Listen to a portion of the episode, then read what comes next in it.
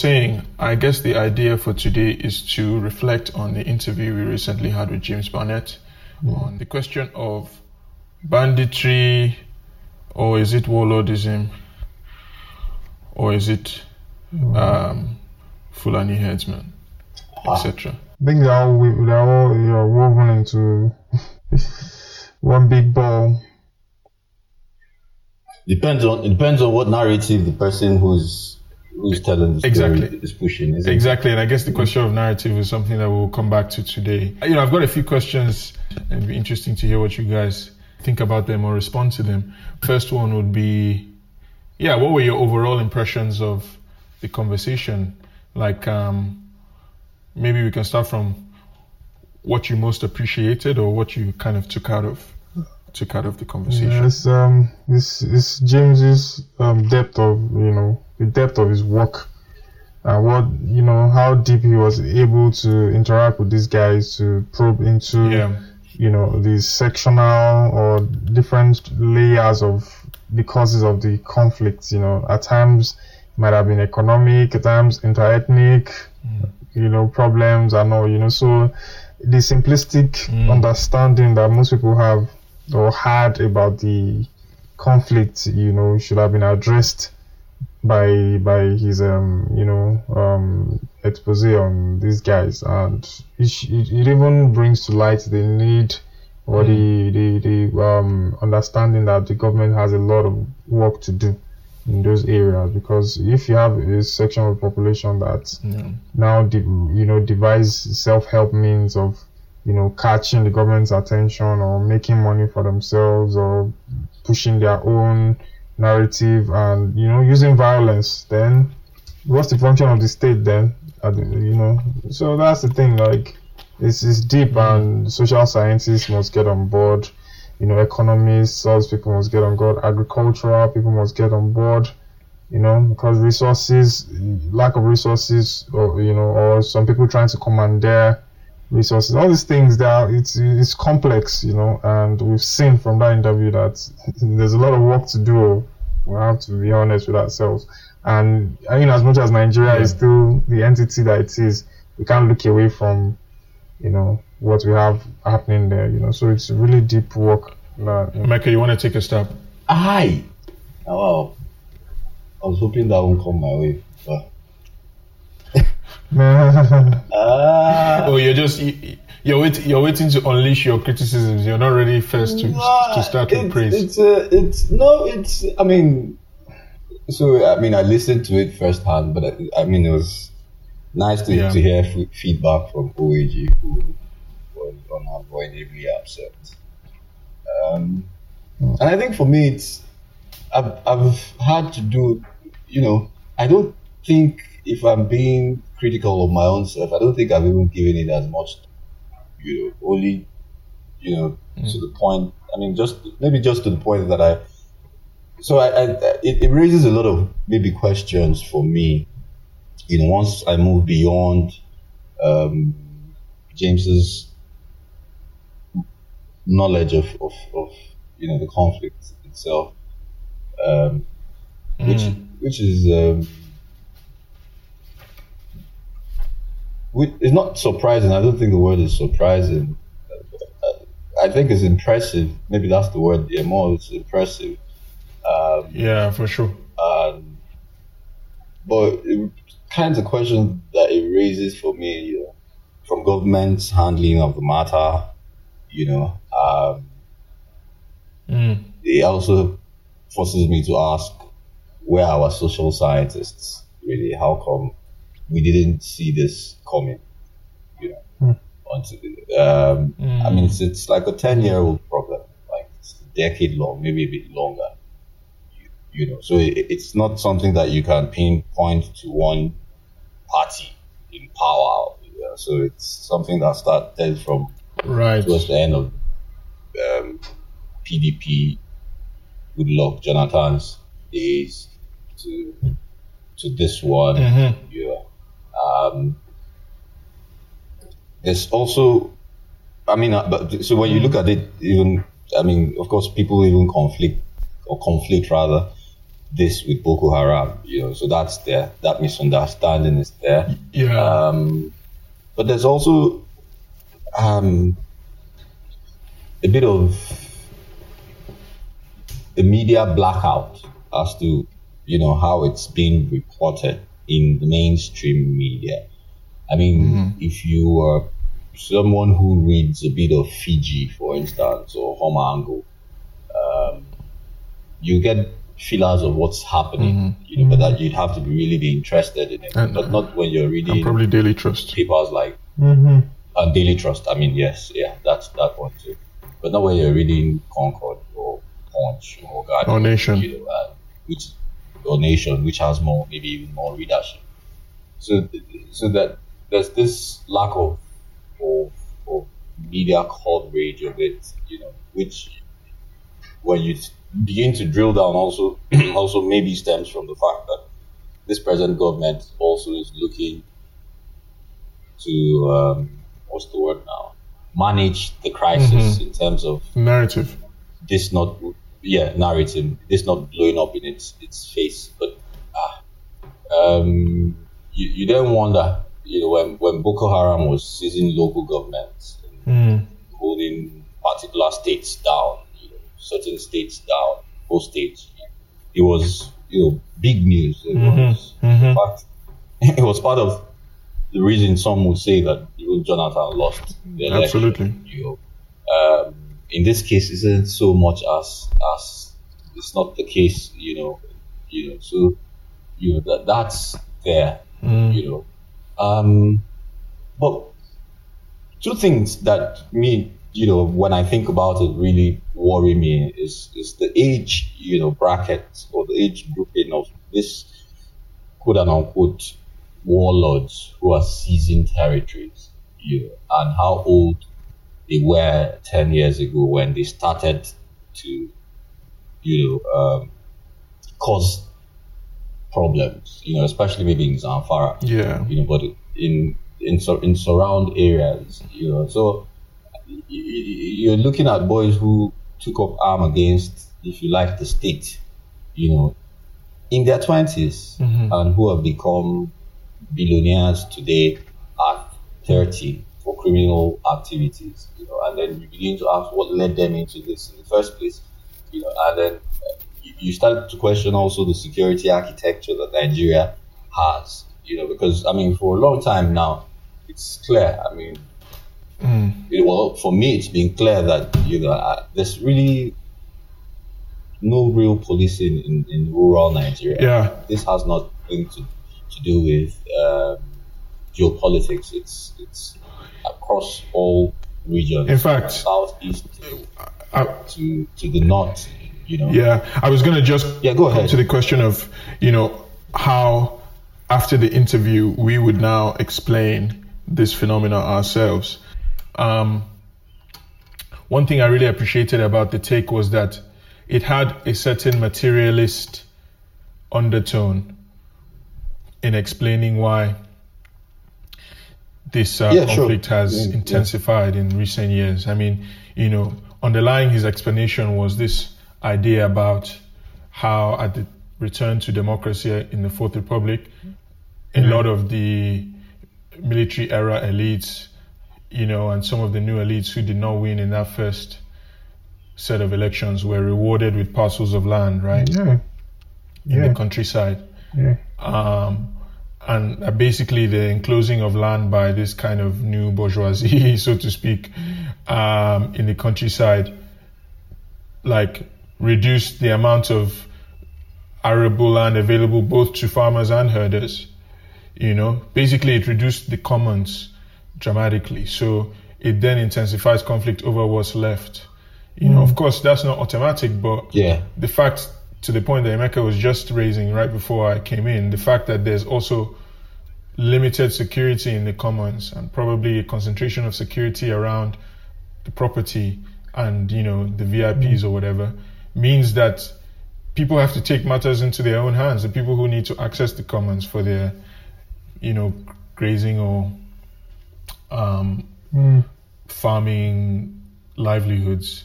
So I think that kind of online material emphasis and the emphasis on the shift in ownership in the countryside over the course of the past 20 years or so was very important for me because you know it brings the it it brings the question down to its fundamental attributes so to speak um, without getting lost in some of the noise.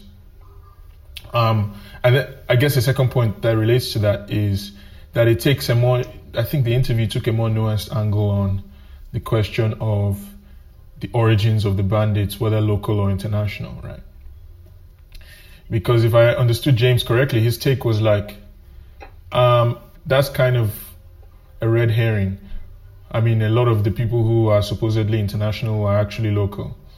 Do you know what I mean? Insofar as, like, say the majority of them are Nigerians, and then the ones that say they've fought elsewhere or they traveled elsewhere, they still tie mm. their origin somehow to Nigeria.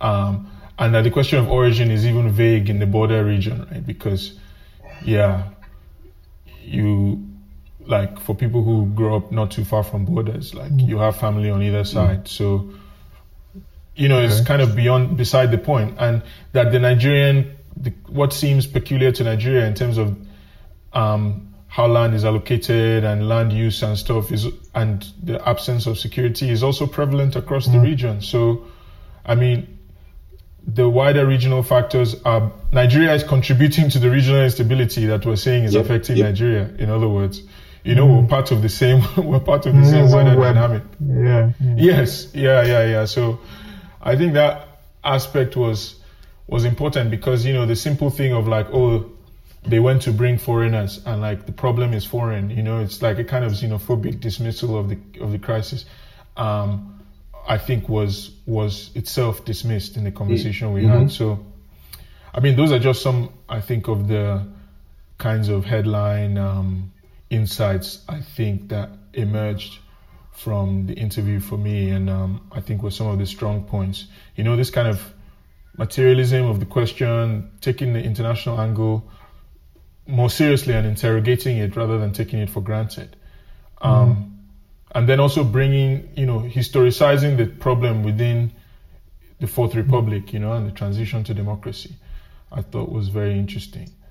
So, yeah, yeah I mean, do, do, for you guys, do, do you feel like that those kinds of framings or even other issues like gave you a new understanding of of the problem, or in, in other words, like having having having conducted or listened to that interview, like how would you now explain the the situation? You know, the Northwest. I mean, big question, but I guess uh, you know, yeah. What what kinds of factors would stand out for you?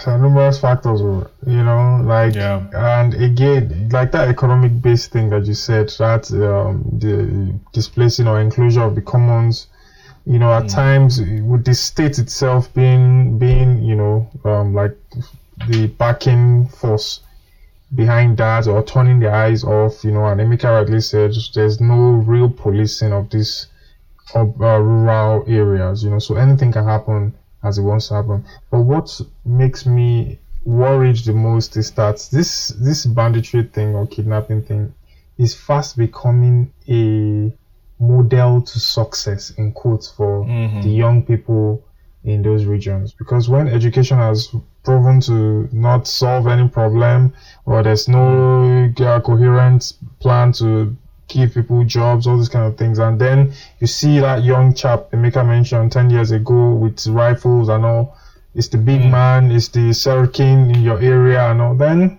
it, well, that's the example to be followed you know, yeah. that's the example to be followed, and I worry so much for the you know fate uh, of of these guys down there. Like it's it, and it's the same side of the coin when you talk about all this MC Oluomo thing.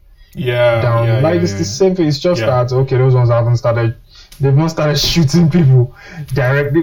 Maybe they have, but it's not in a, it's not in an organized uh, manner. Yeah, at, at, lower manner. numbers. You know that kind of thing. So it worries yeah. me a lot. Like the children, the young people. They like mm. what examples do we have for them? You know, and if if banditry and kidnapping is proven to be an economic route for success and taking care of your family, then that's what people will follow. That's just the blunt Mm-hmm. reality of these things.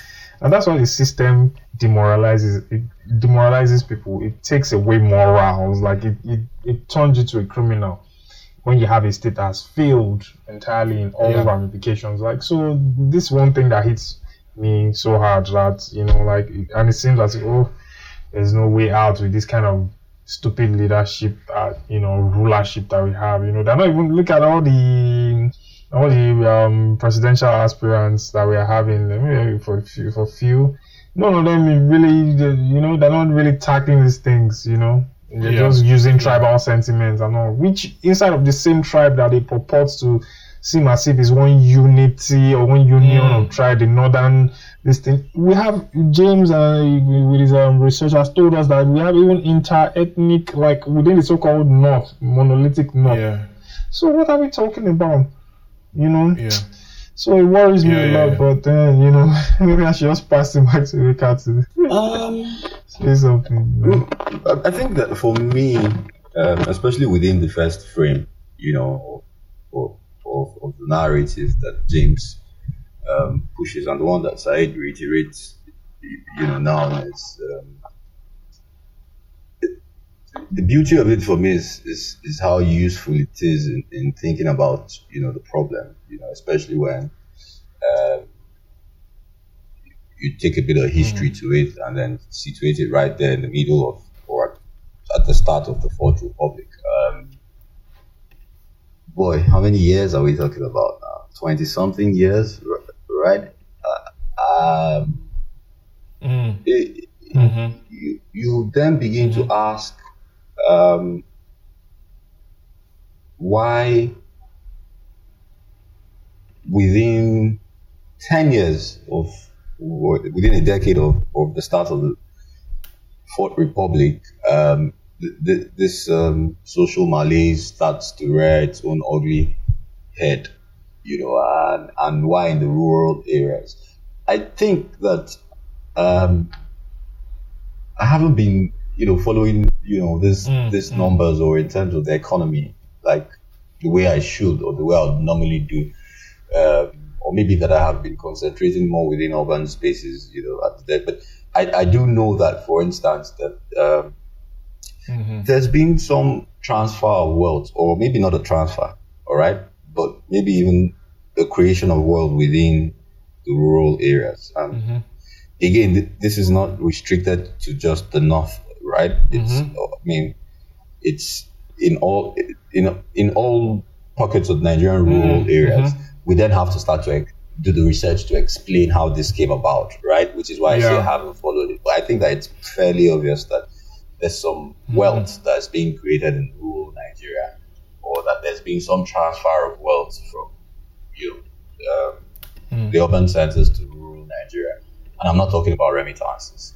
You know, um, so it, it- Mhm. what you find happening in which, yeah, Yeah, but what? in, Yeah. in, terms of, What are in, terms of mean farming, you know, big and in terms of lifestyle, land yeah, I mean, grabbing. and the numbers that have, have increased, you know, Yeah. and it's become a massive Yeah, yeah. business. I mean, anybody who Mhm. you know, anybody who knows, I mean, Yeah, across, and then there's some bit of interconnectedness, you know, in in in in in, in terms of how people trade within rural Nigeria. That's always been there, you know, but it's now being become more um, lucrative.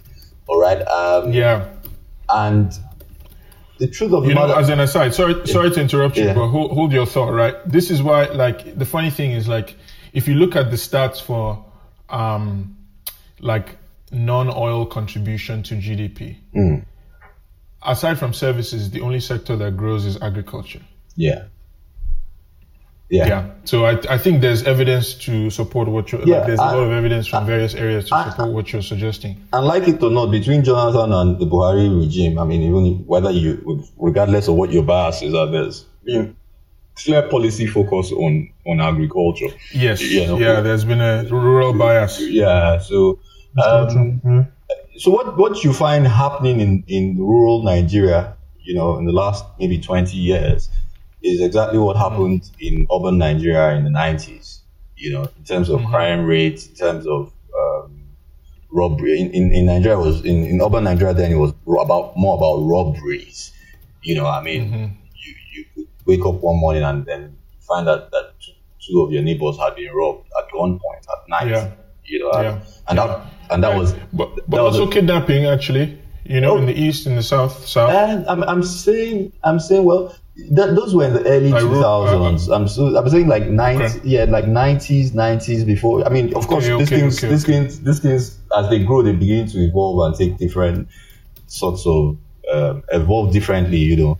Um, so, I mean, from just robberies, we went into kidnapping, you know, of course, and then Mm-hmm. the Niger Delta thing, you know, where you'd even trace kidnapping to in, in the first place, then happened with oil communities in, in rural yeah, sure. you know so that's it's it's like a sequence you know it's just that it's more now in you know northern not western nigeria when when we speak about you know uh, sorry not east well, not not Northwest, west, yeah. not, not yeah, west right. yeah yeah so uh, and then for me it's also the fact that like in urban nigeria in those days you know there was you, you, you don't have you didn't have the kind of banking system that we have today where part of the reason why nobody would i mean nobody would wake up one morning and think of coming to rob you know households that you're not going to find money in the house. I mean the chances are that you're not going to find cash right um, in those days you'd hear that people come and rob and cut away with a million two million five million naira depending on how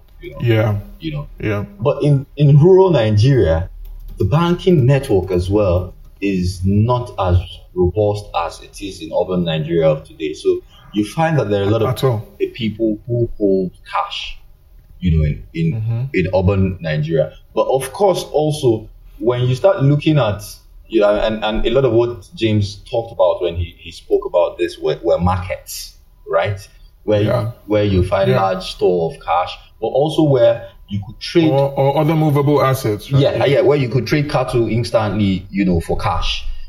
You know, so it, it's there's there's a part of me that thinks that a large part of or some chunk of what's happening has to do with the fact that you know it's increasingly clear that there's been wealth is being produced in rural Nigeria, and that a lot of the more a lot of that wealth is still you know cash based. You know, so it's still still a cash economy essentially in those places. And that's why um, you know it's become easy target for a band of boys who um, the system itself, the state has sh- sh- changed over time. You know, You know- there's a bit of politics that goes You know- into all of this too, but I, I Yeah. let me just leave it here for, for now. You know, you raised this point in the interview, and I think it's a really interesting point about the recent evolution of the rural economy or even the rural political economy. I think there's a lot of aspects, there's a lot of things that support your the direction of your your your thinking there, and I agree. There's some some interesting lingering questions there.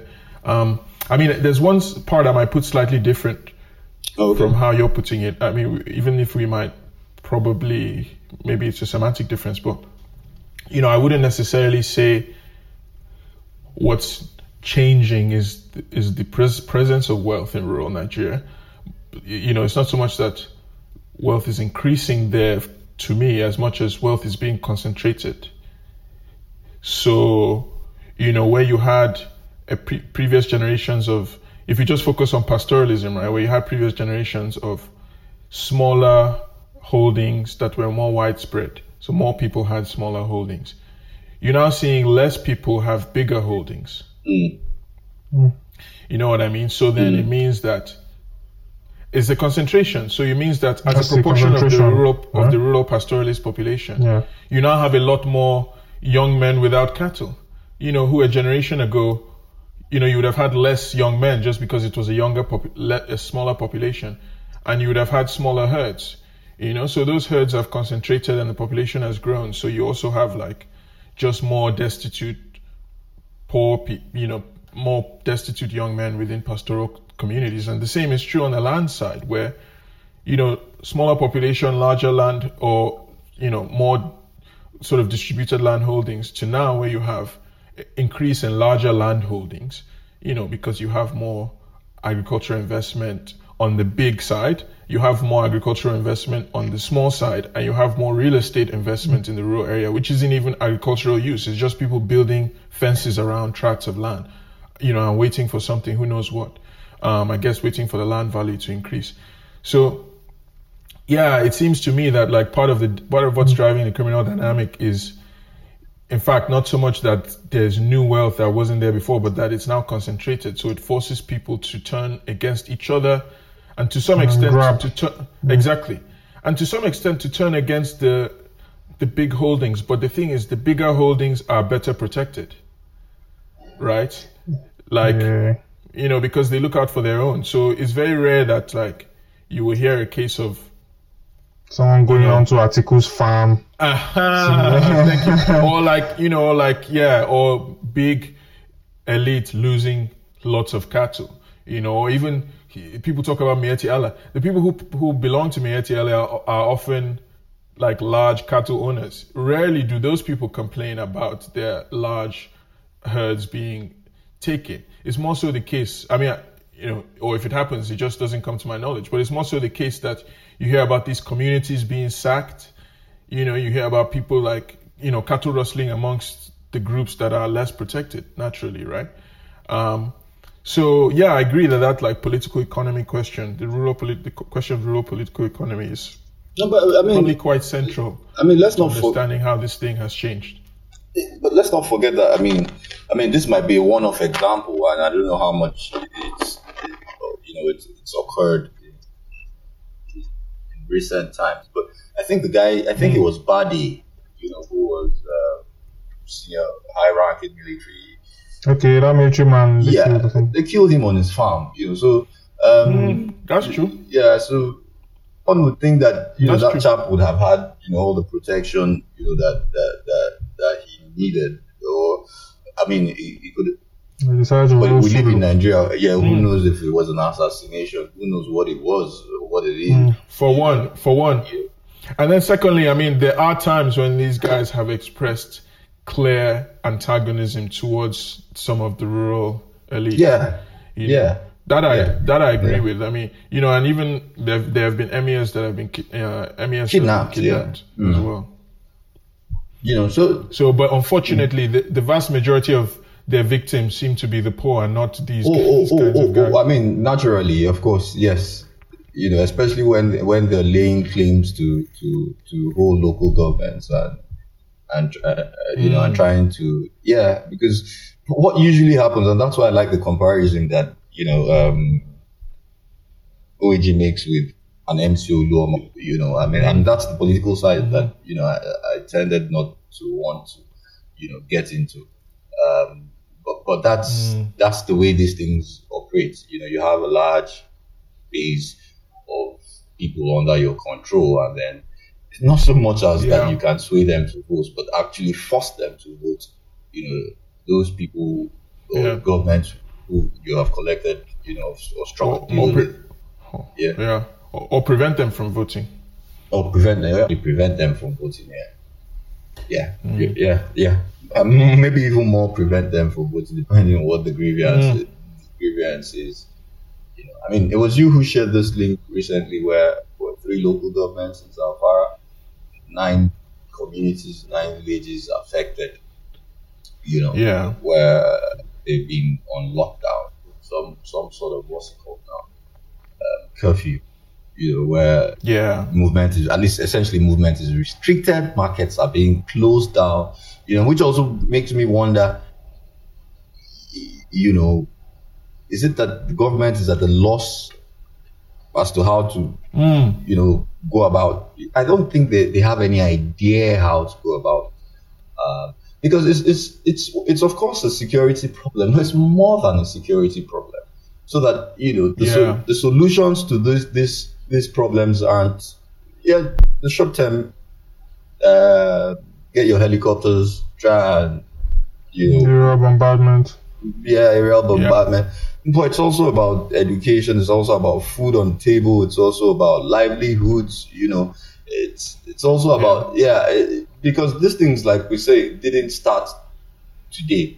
You know, it became prominent about a decade ago, but it started like a decade before that decade. So it's um, uh, it's not a prob- problem that you take guns and boots to. You know, really, it's it's a problem that needs No. you know serious, real, clear-headed thinking, and and thinking that thinks you know that looks forward, say in the next five years, ten years. Of course, there's a need to overhaul the security architecture, no doubt. Make policing widespread so that it gets into the rural rural areas. You know, because this guy's also the effrontery that they have is that because of how distant the next battalion is from them, they take this location and then they wipe it out, and they they know that the response time, you know, if they even if if there's the capability to respond by the Nigerian military or police is what 45 minutes one hour and then they go in there and then set their time for 20 Yeah. 25 minutes and then they're done and they're out mm. by the time these Yeah. guys arrive, they're in the next, you know, village or in the next local government. That's it. Yeah, I, I think I mean you're you're moving on now to the, the, the second major thing I thought would be interesting to discuss in light of that interview in terms of what the government is doing and like the narrative around that. Um, you know, and I think we've all acknowledged the part of this crisis that has to do with policing, you know, in terms of absence. But there's there's an extent to which the Presence. policing that does exist, yeah, the policing that is present also seems to have contributed to making the situation worse. You know, because for one, James was talking about um, circumstances where people have lost cattle to the police. You know what I mean? Um, and there's even the, the famous interview Turji, who the, talks one about of the main, one of the how his father actually had something like 400 cows, which were seized by the state, and the father died after, you know, died in the process of trying to f- fight in court to retrieve his possessions, right? And then the son was like, well, I mean, um, I'm not going to respect that state anymore, you know, or respect the community that, um, that that, you know, that state is supposed to ostensibly protect. So, you know, and then obviously just like petty day-to-day corruption feeds into this, not only in this northwest but across Nigeria. You know, where when there are these farmer herder um, confrontations, police can demand that the herdman sell sell cows and pay stuff off, you know, at exorbitant rates. And then, you know, that results in them perhaps ruling in favor of the person who can pay immediately versus the farmer who might not be able to pay till the season is over. So, I mean, yeah, I guess the larger question there for me is like, what do you think of, like, given the nature of policing in Nigeria, how can what part does policing have to play in any sort of government's you know led solution from your standpoint, right? Is this simply a matter of extending the reach of the police into the countryside, you know, or is there something different in terms of the nature of policing that has to occur? And then I wonder how you would reflect on the wider government response in general, you know, beyond policing, like, you know, what else do you think is happening, or you know, and how effective or not you know, are, are the kinds of government responses that you've been aware of, either through the interview or more generally? And now, it, it Yeah. is uh, unclear. The other day, they do yeah. the the the the I mean, you know, the rank and file police, rank and file police will always cost the Nigerian state, and I don't know why it's difficult for them to see this.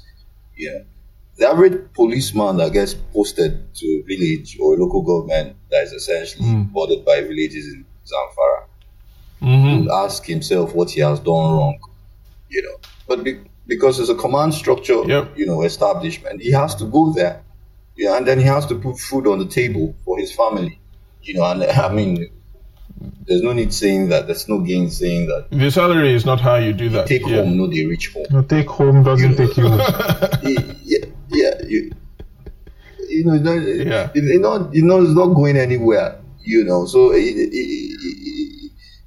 police would go and wade mm-hmm. into what is a civil matter. where it nothing concern them. Do you understand? And call it a criminal Yeah. because they won't collect something. You know, and don't forget that the way the thing works is that they, mm. they go need to return something to DPO. You know, and so it's it's a whole chain of Yeah. madness. You know, that then sets you know this big snowball of violence. And then when when we start to talk about it, take from you know people then start yeah, and, and I have I have made that mistake now, not just just looking at it from one side, from a policing part of okay, it's hmm. not it, these places are not secure, but where actually the police is actually in like you, you just reminded me, it's hmm. right. It's part of the cost. You know, it's not the only cost, but it's part of maybe hmm. even a major part of the, the state. You know, so um, when when you go and extort people, there's only so long that there's only so much that you can yeah that you can go get away with you know in in in in those terms. And all the guy needs to do is say, "Daddy was weak." Yeah, if I was the one, I would have just armed myself. And from a child, uh, from maybe in Yeah. teenage years, now what you don't they think, you know, how to arm their themselves and then give it back to those people, you know. And without any education, they can't actually separate again between the states and then people like them who now are the receiving Yeah. end of what they received, you know, you know what they got f- from the state. So it's it, it, it just complicates the whole thing, and wh- which is why it, it, it- to unpack this would take you know mm. really really detailed thinking, you know, on the part of the state. and to address you know this in terms of solution would require that you know people actually. So all this censorship that's ongoing now is just Absolutely. a bloody waste of of of, uh, of time. Yeah, I mean, so um, eh, for me, police, if if if if we're not going to t- sit down and talk about not just the security architecture, but in terms of paying living wages, you know. But of course, then you, without beginning to talk about where are we going to get money from, you know, the conversation then begins to you know peter out into Nigeria is broke. To cut inflation. That's- that's Yeah. Usually, you, you, you know, but but millions of barrels of Yeah. oil. If if we want to even focus on oil and say we want to be lazy about thinking, they Yeah. miss. They miss. That's mm, barge like vessel, oil vessel. They miss for Nigeria. That's gangster. And- Yeah. Before we even enter the matter of currency, I'm waiting these guys to do with currency. Um. Yeah. Why currency no go high? Why oil vessel they miss with that? What do you What do you think, OJ, about the state response question as well?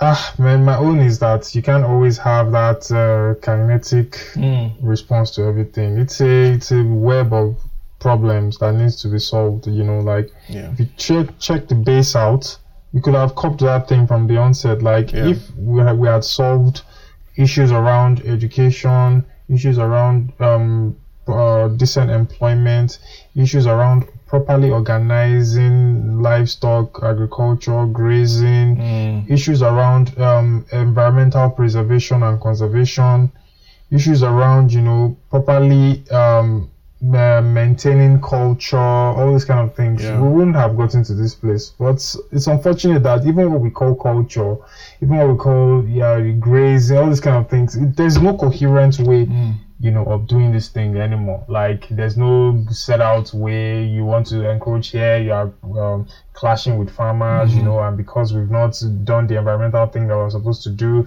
there's climate change happening here, there's no more grazing reserve for you guys there, we're fighting here, well, because my kid ha- hasn't gone to school, you know, and he doesn't see any pathway in going to school and all, then he resorts into taking up arms, you know, falling into the trap of antisocial behavior. And also, it's really not about bombs and guns. You can, if you mm-hmm. carry a bomb and gun to somewhere, they can just move to another place now. They'll come down south, Yeah. You know, Yeah, yeah, and yeah, continue whatever it is that they are doing. And where they don't fit, mix and match properly with what we are doing in this in the south or what people are doing in the south, you start having xenophobic or whatever uh, anti-tribal sentiments going on. The Fulani people are coming. Yeah. They are the ones riding your Okada. You know that kind of thing. They can they are your gatesmen. They can kill you when it's time to do Fulani uprising. They can do like these are the things that you hear. Yeah. But how about making sure that you know people wherever they are in their economic activities can prosper, Mm. can take care of their children, can take it like if you do that, you see this so-called crime this thing reduced by like ninety percent Yeah. you know, than just guns and guns. It's the same thing that Lagos does. You know, Lagos will say that oh, people are hawking, then you should just give more arms to the police, more guns to them, and all that. You know, so that you shouldn't buy from hawkers. And all. But what Mm. got them into that hawking position in the first place? Like, are there jobs?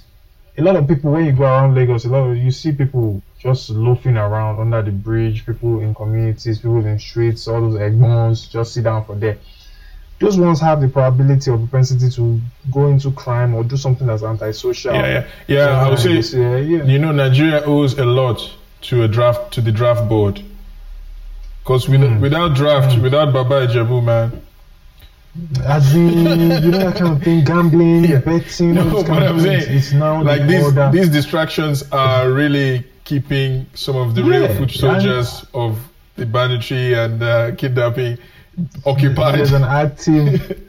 There's an active um there's an active drive towards you know getting these people there you know like come and gamble come and do, but it's not the pathway no, of course not. You know, to you know, so it's not the pathway to a decent living or a decent life. So these are things I must check out. It's not so much about guns, bombs, and all that. You know, Yeah. Let everybody wake up and make something productive of themselves. That's all we're asking for. You know, to the guns and bombs point, though, I mean, I think this is something that it would have been good to get further into, and you know, we didn't have the time. The interview ran long anyway, but is that one of the more recent features of the Nigerian scam has been this increased interest in arms pro- procure- Arms, procurement, yeah. right? And Yeah. of course, when this administration came into office, they started trying the folks, some folks from the previous administration, for being part of uh, major arms, Arms fraud. scams, right? And Yeah. it seems to me like that problem has just perpetuated. I mean, you know, even some of the people, some of the headline people that they were trying, we don't know what can happen with those cases, like, you know, and at the same time, you know, the like as a proportion of annual budget, you know, the the amounts we're committing to procuring arms com- continue to expand. I think there was already recently. I think I talked about this on the conversation. A billion dollar arms deal with, you know, the U.S. to bring in these helicopters, right? Um, Hmm. Of course, you know, people made a killing from from, from you know, so to speak, from those kinds of transactions. So it's, it strikes me that that's, there's there's another angle where political economy comes into play. That like, you know, When Oh, that one. I now, think wait it's till all- then like use to, keep the to boys what extent barracks will, will these will these elites be interested in solving a problem that's keeping people they paid? they won't solve anything. Oh, you know, when I say when I say Nigeria is a diarchy, um, sorry to say no, no, no, no, I don't want Nigeria. They're military arrangement. I mean, fella got a lot of Mm. things wrong, You know, you know. but he did get quite a few things right. You- you- you- the- they don't agree. Buy arms. We, so, waiting they be budget for military. Waiting be budget for education. Waiting, be- waiting, wait, wait, waiting be budget for Security, for Right, for right, health. security. So You know, I mean, well, we- we- even the one you, you, you every security where where where where they know I the tell fee pay salary, but they buy weapon up and down the whole place. But, but police in that just say, I mean, yeah, they That- say they got super there's no- super Tucano jets. Super Tucano, yeah. There's no, there's no, there's no place these guys won't touch when it comes to that primitive accumulation of wealth. Look at the pipelines, sef. Mm. even if they want TFAP, see how rubbishly welded and all that. But as long as the money they flow, nothing concern them. Primitive accumulation, they go damage Ogoni land, damage anywhere. As long as the what they are taking, the wealth, you know, is going to them, and then the externalities of that thing is, you know, like sequestered away from them. They don't care. They will do arms deals. Yeah. They will damage the environment. They will kill the young people. They will not open school.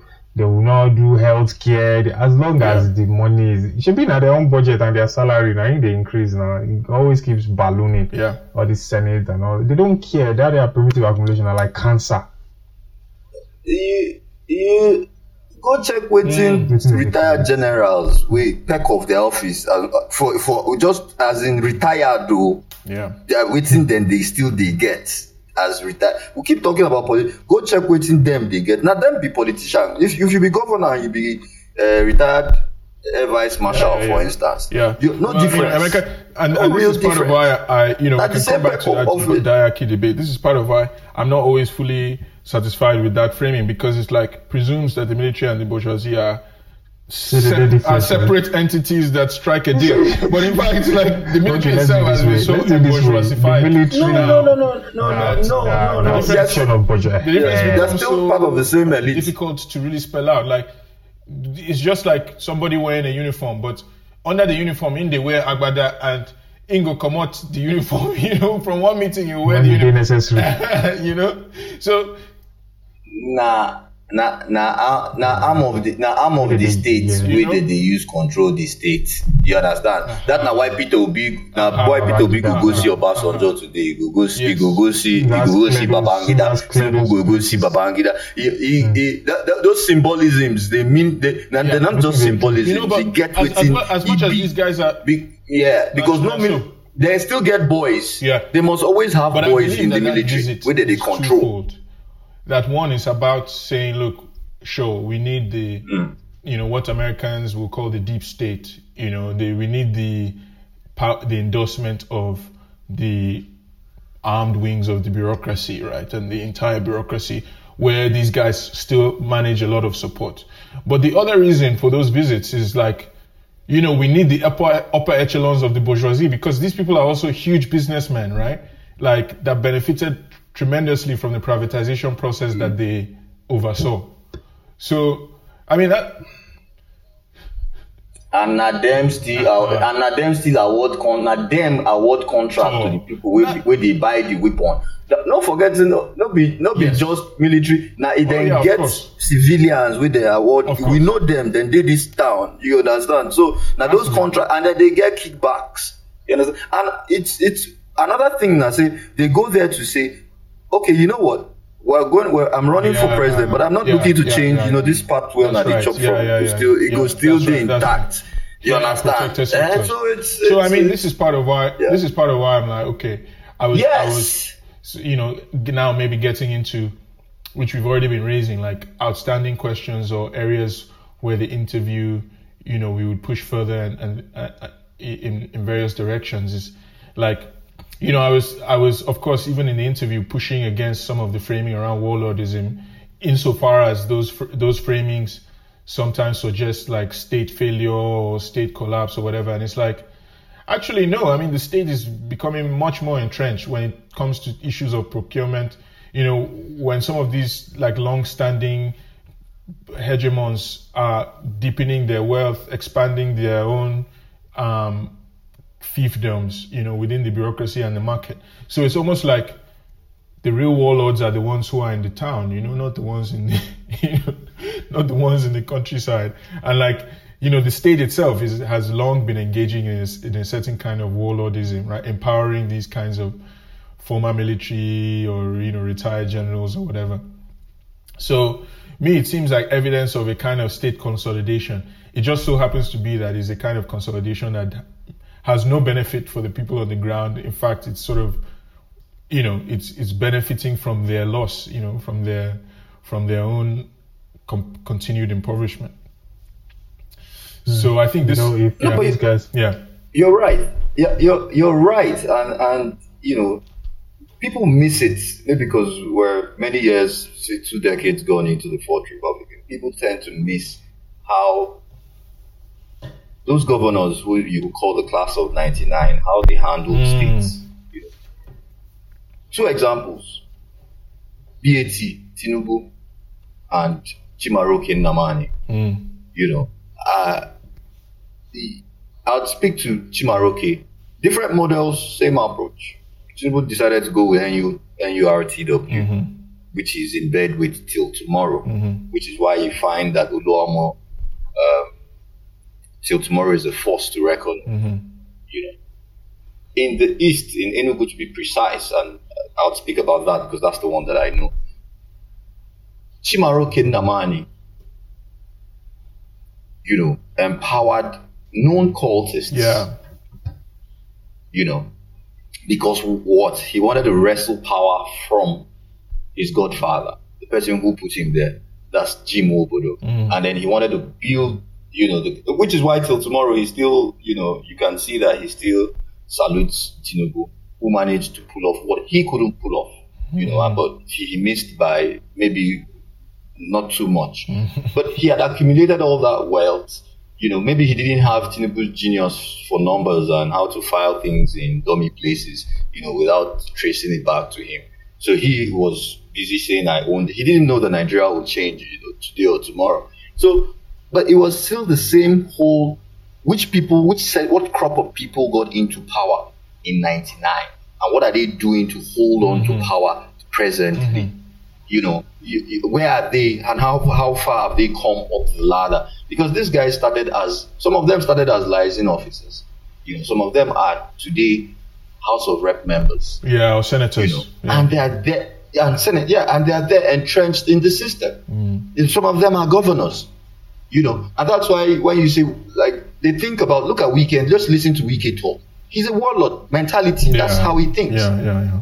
Yeah. you, you know, he thinks as River State has as his own. Yeah. And he go decide waiting they happen for River State. Yeah.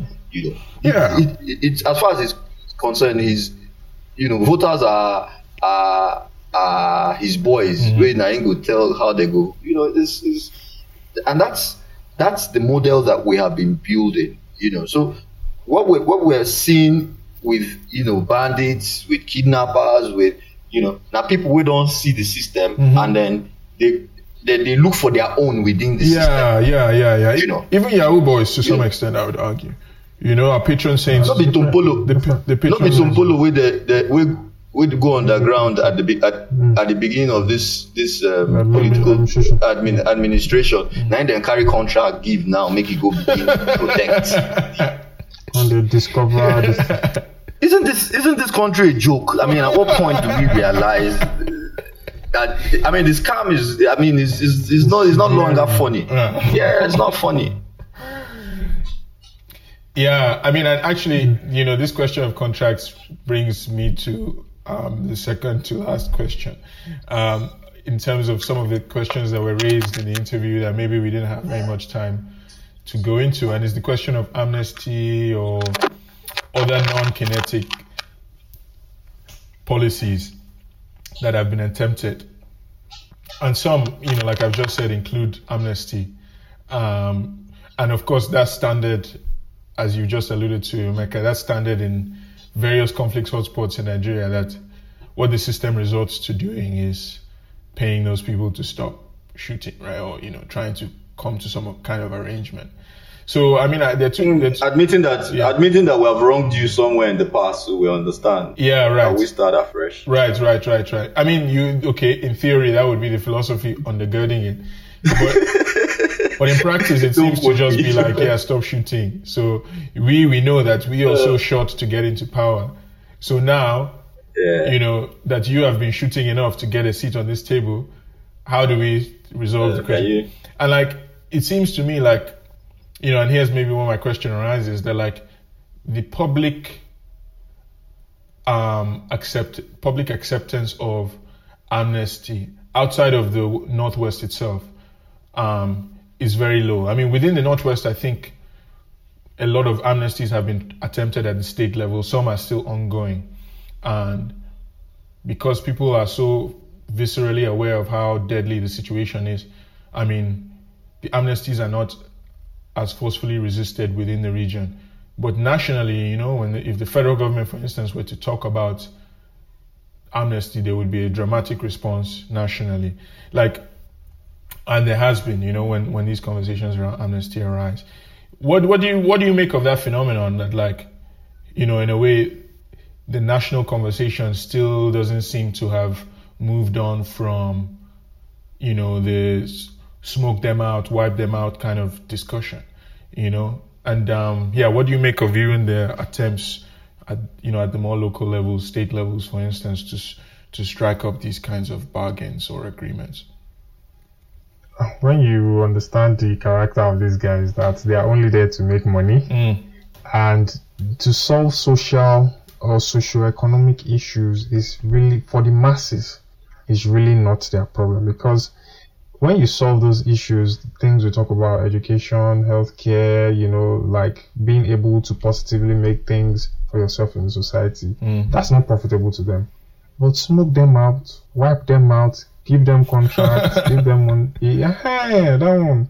It gives them access to unlimited cash of you know like money carte blanche really to just be taking money out okay buy the Tucano jet today make your killing of it buy missiles tomorrow make your killing of it give Kontompolo contract make your money of it give Gani Adams hmm. yeah, anybody can do anything. So that's the thing. Like when you look at the character of the leadership, they are really not, you know, interested in solving those core fundamental problems. Right. You know, and again, it's antagonistic. The, the relationship between us and them is antagonistic. So in doing policies, it will be antagonistic. In solving problems, it will not be the problem that will, they will solve once and for all. Mm. It's just you know the amount of times these bombs or these Yatukano jets have killed innocent people. I mean, it's the majority of people they kill are innocent. So what are we talking about? But that one now, if you look at it, that Tucano jet person don't make millions of dollars on top of it. Yeah. And you still they kill masses on top the so-called solution where you won't give them. So these guys eh, all round they're just antagonistic to our development. Even in the solution where they say they want solve, they don't get mind to they want solve now because profit won't come out inside them. Now why they say they want solve them, and you're not setting out with the mindset of like solving it fundamentally. So Mm. it will just be that's why it will keep on revolving around, smoke them out, wipe them out, smoke them out. You know, go be school, you know, go be healthcare, you know, go be road, you know, go be connecting. Because you go or- pay salary. Now salary go chop the money. You Yeah. know that kind of thing. Yeah. So they're not You know- concerned really. Yeah. For me, I mean, I think that amnesty, the whole program, whether at state level, whether at national level, I think it's a wax. I mean, it's it's worse than window dressing. Mm. You know, I, I think it, it's a disaster. Mm. That one, if you come back on haunt us, because I, I won't mention any name, but I know a billionaire who operates in the aviation industry today who made his money from amnesty. Not so now. Not so. Not so. Yeah. you know, you know, who made me, I mean, now big time billionaire, Yeah. even billionaire, billionaire boss among billionaires. You know, I know a billionaire from the southeastern part of Nigeria, we don't owe today. We basically making money from military contracts. Yeah. Yeah. Yeah. Yeah. You you get the one with go big brother, where they shout saying Papa get money the other day. Now still the same thing. Now military contracts. So, he, he, he, like OAG said, Mm. these guys have a play. They have a playbook Yeah. Yeah. Yeah. right? And it is why you see that every governor wants to install the person who is going to come after. After. Yeah. Yeah, they so they, it's it's it's for survival, Yeah. right? It's it's it's it's it's it's, it's a system that they they've entrenched. So if you suggest a new way of doing things, they look at you and say, Mm, "What what is this one? resistance. Yeah, what, yeah. what's what's he saying? What you don't know? You don't know how it works. You understand? Yeah. Or it's not your turn. You know, it's not time. Nigeria is not ripe for it. What do you mean by that? Nigeria is not ripe for it? Mm. Mm-hmm. Mm-hmm. When will Nigeria ever be ripe for it? Mm. For when when is the right time for change? Like for sea change? Yeah. You know, so it's it's it's it's pretty much the same thing. You understand? Yeah. That Yeah. Obi Yeah. get- gets any traction these days is that people get the feeling that he, he, he as part of the system has decided to attack it. Mhm. You understand? But there's only so much that he, he, he it's not going to be.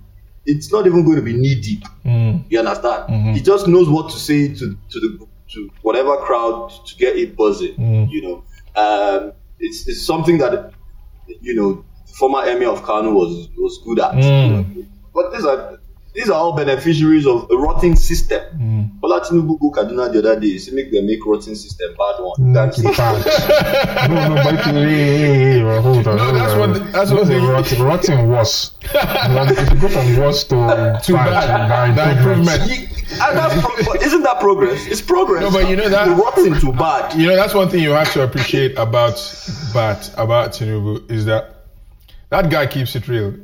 You know what I mean? I know. Even, if you want to talk say na, na Freudian sleep or whatever, he still talk him. You know, But now the. Freudian sleep when they show you in mind exactly mindset. exactly. No, You know, that's crazy, man. So, yeah, bad that's a window good- to peep into.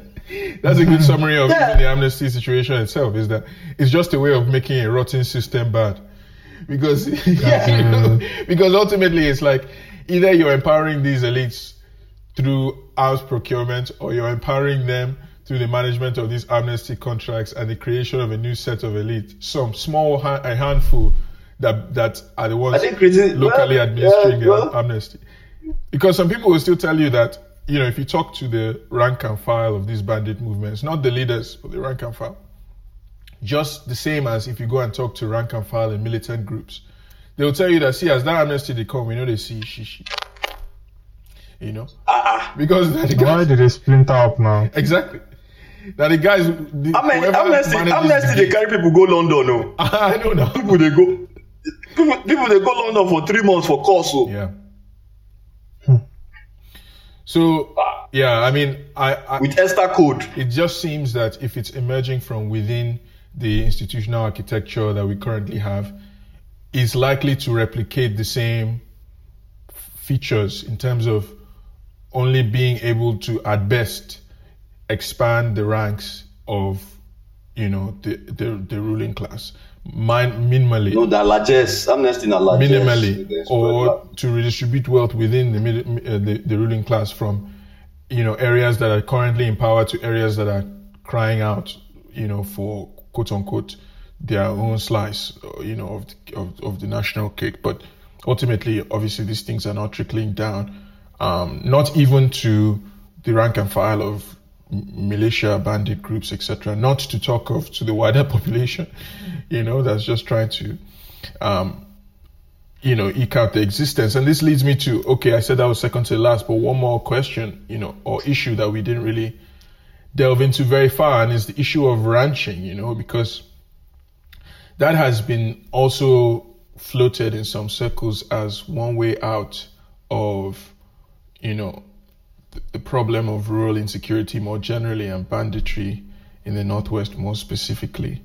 Um, I mean, yeah. What? What? But but in light of the political economy that we spelled out in terms of, um, you know, the increased kind of grabbing of lands in the countryside, you know, in terms of, yeah, you know, the, the sort of entrenched nature of procurement scams in the like security sector. How much? What are the prospects from your standpoint of this ranching?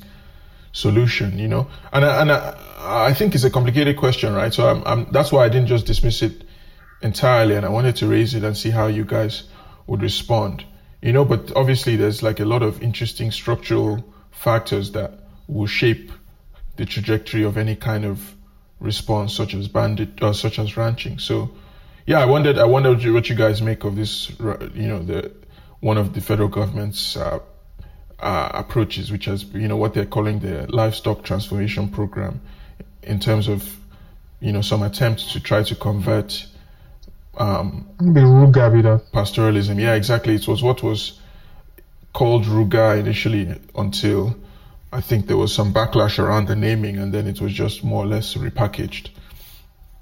You know, it's it's like you said, it's a complex thing. I mean, it's it's not something that you can write off entirely away from. Mm. Uh, you can just uh, maybe me a year ago would say, uh, yes, uh, this this this this needs to be modernized, and that, that that's the way to go. Um, Mm. but then now, the first thing I'd ask is when when you know this was proposed, especially within this administration, what was what was the blowback? What was Mm. the blowback from within even National Executive Council? What were, what were governors, you know, Mhm. of southeastern extraction, south southern extraction, southwestern extraction saying about ranch, and how did that tear up you know, polity in terms of ethnicizing you know, the whole? I mean, that, that's when framing around it, right around, Ruga. Not just Ruga, Fulani herdsmen. Yeah. And um, the response with um, Amotekun. Mm. Yeah. hmm you know, and, uh, and how, how, how we that's the delving into ethnic policing and, Mm. and all of that. you know. Mhm. So we've got. I mean, so it's it's um it's it's much as you raise this now, we can only just scratch the surface. Yeah. I that's what I'm trying to do. You know, by saying that you know when you look at the political economy behind the problem itself, the issue itself, um, ranching is just one solution, Mm, right? Um, by itself, I don't see how effective. mm, mhm. Uh, as part of a cohort of other, you know, solutions, then you know we might be getting Mm. uh, somewhere. But it's, Mhm. in my opinion, Mhm. it's, it's not a silver bullet. Uh, Right. It's cost intensive. Uh, Yeah. you have to get state governments on board. Mm-hmm. Uh, state governors aren't going to come on board easily because they like to size issues. Mm-hmm. Uh, so there, there are many stumbling blocks that I see, and you know, I don't see that it's something that's coming off anytime soon. Yeah. You know, um, can can trust can a president that is trustworthy solve this, um, especially one from southern extraction? Mm-hmm. Maybe, you know, but um, I wouldn't I wouldn't keep my fingers crossed. Mm, you know, with. The ranching thing. As of, I mean, I think there are things that need to ought to be done before we even begin to talk Yeah. about ranching. Yeah. You know. Yeah. Now inside bandit camp, you want ranch? I be. I don't know. yeah. Mm. Yeah, OAG from from you know. the, from the food security and other kinds of vantage ah, points. I mean, yeah. What do you make? what do you make of this question? Can, once again, who is presiding over this ranching thing? Because if we mm. once again take the land and make a bunch of big men, you know, mm-hmm. in charge of it, and you are still exploiting people, and the people that you've packed, which is the masses of people or the masses of Hausa or Fulani people under, don't mm. see any prospects. It's just a matter of time before they start sabotaging the the whole thing, you know. So Mhm. are we going to make sure that it is equitable? Are you going to make sure that you know you you remunerate or pay people properly? Are you going to make sure that the the value chain is being effectively utilized and Mm. then the surplus that is generated is reinjected back for the benefit of this people? Because if you work and it's not you know translating into any form of development or progress for your life, now like slavery be that now. Mm-hmm. Because why majority of the surplus they they don't carry them carry them come for the hand. Because if you look at another angle of this um taking away of the commons from the people is that you have big men that have this cattle that have this land Yeah, and then yeah. a bunch of foot soldiers. Is this is it means we are going to modernize the exploitation. Uh huh. So we can't afford to do that. It's not good. It's not just going to be about ranching alone. It has to Mm. involve, you know, carrying the people along in all the processes, in the labor and in the profit or the gains that come from it. Yeah. Yeah. You know, and of course, you know, if it's the hides and skin, we should create industries around it, not just you know primordial ways of doing things like just you know, feed them and then Mm. cut. You know, you do the leather, do the blood meal, do the bones, do the, like so that it's a big industry. People can make money from it. You know, it's something that you can call your you know well-paid job, and then Yeah. you're comfortable putting your kids to school, and that's that's what we want. Yeah. So not just about ranching and just exploiting people in a in, in where there's fence. Yeah, yeah, yeah. So, so that's that's my concern about it as well. I mean, I think you've really both already said it, but I'll just like echo it in my own words, which is that, for one, I mean, a lot of the conversation around ranching basically amounts to an attempt to to gentrify pastoralism. So it's like, why don't we like give bigger businesses an opportunity to invest in farms. And then, you know, I think the model is that when the common pastoralist sees the success of, of the pig farmer in staying in one place mm-hmm. and in using these improved cattle breeds and in using, you know, this kind of like state provided feed or whatever, then this then there will be some kind of trickle down culture where the pastoralists outside of the fence of the ranch will say, ah, come, I want to emulate this kind of landed approach to doing uh, cattle rearing. But it's like that seems to me as fundamentally flawed on so many counts because the person who's It hasn't even worked for farming. it hasn't in the first place it doesn't work in a, in a farming sector unless that you have this kind of trickle down transfer of knowledge which of course presumes that the bourgeoisie even has knowledge to begin with. Because why is it that their own programs always fail? Like their own large scale farms very few of them are actually you know profitable aside from the ones you know that despite all the state subsidies and subventions and stuff that the larger farms get. You know they're still failing. No, so it's like they the see- underlying the underlying philosophy that you know the that the idea the knowledge will somehow trickle down and then the knowledge within the ranch is superior to the knowledge outside of the ranch. You know, it's like ridiculous to me because for one, the person in the land in, on the ranch has been given land tenure, but these Yeah, people outside don't have land tenure. So how how how is that the systems of doing business within the ranch where there's land tenure going to translate outside where people don't have access, you know, or, or their access is, is, is not based on a stable, stable tenure system. So these are, I mean, some of the questions you guys are raising around, around ranching is part of what also makes me feel like, come, this seems like just a classic, let us be the ones who do it kind of solution where you've already decided before the fact that whatever you do as a kind of you know middle class upper middle class farmer or large scale farmer is the correct thing and whatever those poor people do is the wrong thing. Which is part of why Yeah, the, yeah. the, the thing has not been accepted in any of those communities right? You've not seen people stop what they're doing and move into ranching which was supposedly the philosophy you know in, in in the states where this has actually been accepted. Leaving aside obviously the states where for for various sometimes good sometimes bad reasons it's also been rejected I, I, I, mean, I think that having said that, I mean, let me just say this and then maybe uh, I'll hand it to you and see if, if you know, Mm. uh, we'll wind down from, from there. But I, I think it would be unfair for me not to mention that. I mean, I have also heard powerful arguments to the effect that, uh, especially I, I, say this because you, you, you, you raise subventions that farming farmers get yeah and they have gotten for maybe even as long as Nigeria has become a republic Mhm. country. Um, and then people who make this argument, the argument that they make go thus um, that part for, for pastoralists, that hasn't been much the case. It's almost never been the case. right right. Um, and, and as such, that um, on, on, on, off the back of this,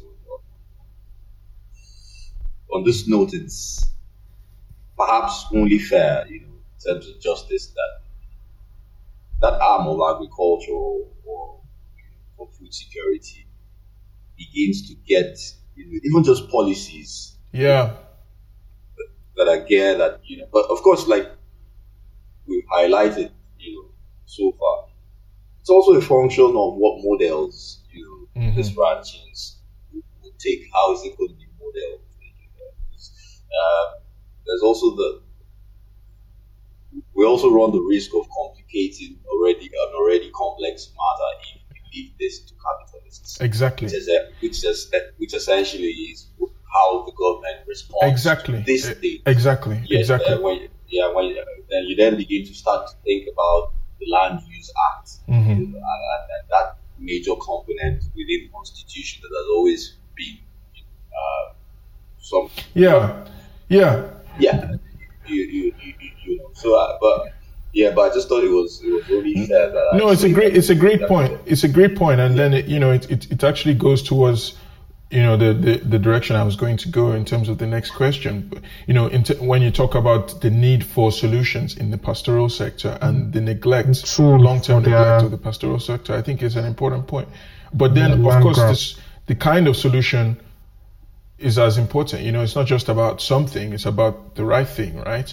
And like you know, you know, you you suggesting that look, this solution that depends on cr- trying to create more competition in the market. I, I'm not convinced that that's the approach because it's like just by empowering these bourgeois farmers, so to speak, to, or pastoralists, empowering people who can afford the land, you know, and afford stable and all the inputs.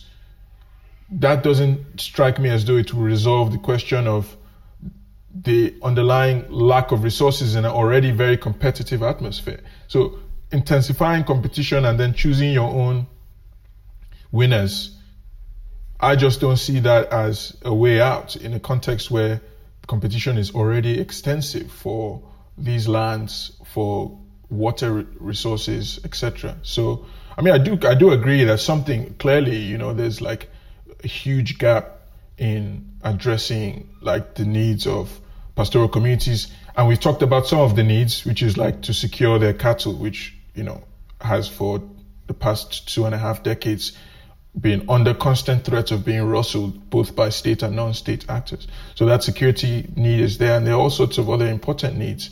You know, of course, things can be done to improve um, the breeds, to improve the grazing and all this stuff, right? But that the immediate knee-jerk response has to be, oh, let's gentrify the profession.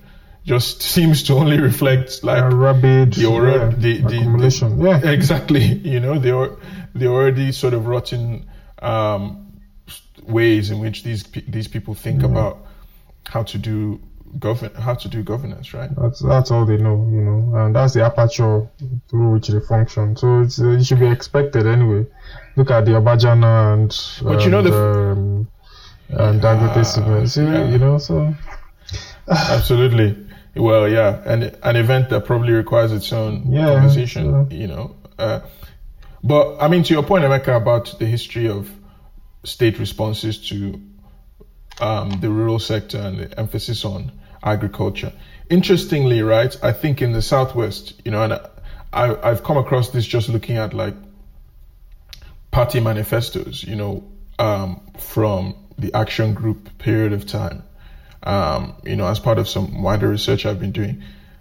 You will see some mention of pastoralism within those manifestos. So, for instance, Awolowo made this um, policy pronouncement at one point in the 60s saying that the AG government should invest in cooperative pastoralism in the southwest so that it doesn't have to continue, the southwestern states don't have to continue paying for the cost of transporting cattle from the north to the southwest, right?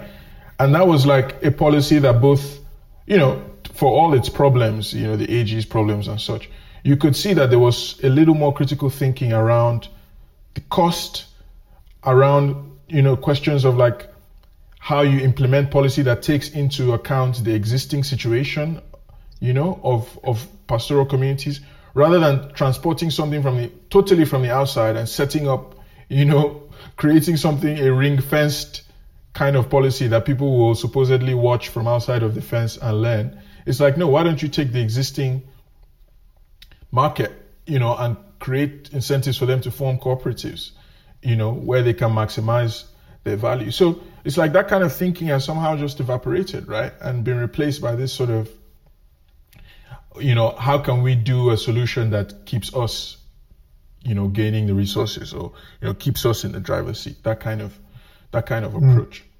So yeah, all that to say, like, it seems to me like, as with the, um, the question of arms procurement, as with you know the wider sort of political economy around land, the ranching thing only seems to replicate yeah, accumulative you know the drive. the the underlying scam exactly, you know, rather than resolve it. That's it, really, because now so they go to do their own thing now, even if it's armed procurement, armed procurement, land grab, Yeah.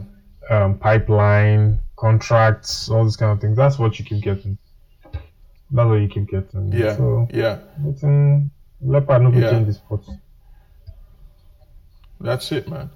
You know, but at the same time, it does seem to me like there's all these possible entry points, you know, including cooperatives and, you know, these sorts of things that have been attempted even elsewhere in Africa that we just are not talking about because the distinction remains between like the modern and the traditional or between, you know, between farmers and herders. You know, it's this kind of fake opposition of interests or opposition of timing that ultimately just results in more accumulation for the existing the existing power You holders. get government that really that's really interested they will open the sphere mm. for those kind of discussions and solutions. But these ones don't care. They don't care about this thing. It's how to accumulate that that wealth, you know, faster, regardless mm. of the consequences that come. So they might have, you know, frameworks, you know, to you know legalize that theft. Exactly. That's what to legalize the theft. So land use charge, land use act uh, let's do Ruga, let's they'll quickly do it and then boom, you see them, they'll be the ones sitting at top that system. It's not about, like you said, advancing the breed of the cattle. But you know, it's not about that. It's about access to land. It's about them doing it. You see that it, it won't even translate to beef becoming cheaper. Has cement gotten cheaper? Has mm. rice gotten cheaper? Has yam gotten cheaper? No. So, what are we talking about? Yeah. So, uh, hungry they catch me. Everybody age. It's crazy. So, so my final question before we go for lunch is to do with the left. I mean, obviously, we've talked about class, so that's you know one of the kind of main underlying themes that often we come back to, but we've not really talked about the left per se in this subject, and maybe it's because maybe that itself is indicative. But you know, even if the left is out of power and right now only more or less exists in the discursive sphere, the left plays a role in a sense in this conversation because you know these issues are discussed in left forums, you know, and I know that you know both both members of this group, you know, have been in forums um, where these kinds of conversation comes up. I mean, I won't spend extensive time trying to lay out the various components of the conversation as it seems to be playing out in left spheres. But I just want to raise one and see how you folks respond to it based on what you know previously and based on what we discussed in the interview. You know, one solution that some radical um, perspectives in contemporary Nigeria articulate around the security aspect of this question is like, why don't we empower local militias, hunters, vigilantes, you know, and of course, this is something that various members of the ruling class also buy into. Like the governor of Benue has been saying, the federal government needs to allow him acquire AK-47 for farmers in Benue. And you'll hear people on the left echo this, like we need local militias to be better, quote unquote, empowered to deal with the banditry question. How do you folks respond to that? Like, what's your, you know, how have you seen you know, what has been your kind of response as these kinds of perspectives have arisen, not only in general, but particularly in, in the left? The left itself needs to be organized first because you, you imagine a bunch of unorganized people with guns, rifles, and all that. What, you know, what are we mm. asking for? You know, though there's, yeah, that self preservation thing and all is very important because you can't be killing people and all, but it's really tricky because if you have guns in the hands mm. of all these people, so-called agberos or mortars and all, what happens after election? Where do the guns go? Is there like a mm. coherent way of ensuring that these people are organized? You know, something like the Black Panther Party. Uh, is there an ideology behind this thing? Because I'm assuming that it's not the left that is going to be carrying the gun. I'm assuming that it's just a bunch of heads. No. So, it's, it's it's it's tricky. It's not like I have the solution or whatever um, for it yet, but it's tricky that just sharing guns, you know. But people have the right to defend themselves. That's just the thing. So how how we want to go about it? See, uh, this is this mm. is what Emeka hammers on community organization, CDs, CDCs. Like how do if that one don't be well organized and they proper control, then we can look say maybe now through that framework we feel use do that community defense. But I don't know. Mm. Me, I don't know. Mm. I don't know. Uh, Baba, you are you are even shocked say you even get plenty to talk. So, my, uh, ordinarily, my response would be say, I don't know. I mean, the left likes to talk. I mean, talk a lot, mm. really, to be honest. Um, mm. If I have anything constructive to add to this, aside that bit of criticism, that sentiment, the echo of that sentiment, is for me a cry for more like a cry for. Um, the ability to be able to defend themselves, which isn't uh, which which which which which which which isn't which shouldn't be discarded. Um, mm-hmm. Right, but but then uh, I think it's something that people need to think carefully about, right? Uh, Yeah. it's militias, then you arm them. I'm sure that there's history in Nigeria that that's not to to show that you know, it doesn't always pan out well. I mean, you you probably even solve that problem, but then you create even, an even bigger problem, you know, in, in, in, in doing that. Um, but also, it's also shows to me that you know then that people have begun to give up on the state, and maybe rightly so. So uh, Yeah. it's a Yeah. tony it's a tony one, and I'll be honest, bro, it's just that it's Yeah. a bit of a tricky, uh, a tricky solution, and No, I Yeah, agree with that. so- I I mean for me, it's Yeah. uh, no, I agree that it certainly like It's- you it's know more it certainly is a yeah. yeah. strong indicator of the level of frustration. You know that people are saying, look, it's now time to even embrace like non-state security solutions ourselves. Um, but yeah, I mean, I think you guys have both put it really well. You know, so I guess this has been an episode where we largely agreed on most things. You know, um, when you talk about learning from the lessons of history, you know, and all the key concerns that arise from that. And, you know, leaving aside some of the long standing history of using militias as a solution, even some of our more recent history. Um, in the Northwest, you know, the rise of Yan Sakai provides a really important il- lesson, you know, an illustration of like what can happen when we say, okay, no, let's just empower actors in the communities that are being attacked to respond themselves. And to you know, to sum it up really quickly, I mean the example of Yan Sakai, which I don't think we went further enough into in the interview, and in a way, Yan Sakai almost deserves its own specific discussion. But that example suggests that these kinds of initiatives are often, at best, not not effective and at worst very counterproductive because all of a sudden you have an arms race in the countryside where one group first of all has local weapons. The other group says okay that means we need imported weapons. And then you know it's like okay now we have pistols. And then the other group has rifles and on and on you know? So the rural economy then starts to increasingly have a armed base. So, you know, ammunitions become a huge part of people's day to day reality in the rural area. Hmm. You know, not to mention the ethnicization of the problem and the fact that with that kind of solution, each clash becomes more and more deadly, right? We've moved from Stones and you know, sticks. somebody breaking a leg, exactly, somebody's leg being broke, as terrible as those things are, to now incidents where hundreds of people will die in a single encounter.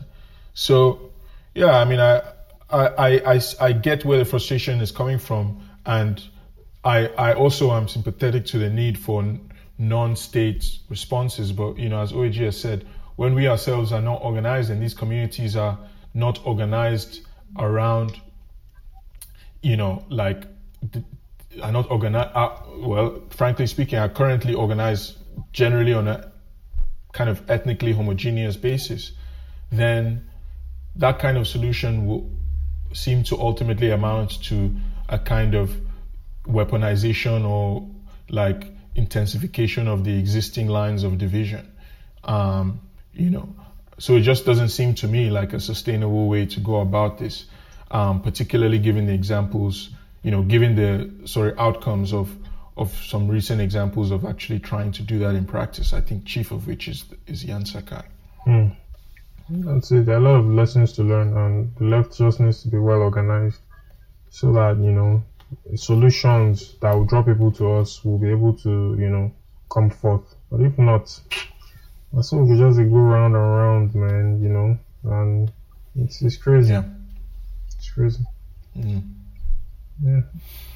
Well, yeah, I, I've noticed um, in the conversation there's already been reference made repeatedly to various food items Mm. and you know the, the, the, the, the desire for for, Fulfill for food security in the short term. Yeah. so For oil, for Uh, oil. it's probably as good a time as any to call it call it quits. Mm. And, uh, go find something to do. Yeah. So yeah.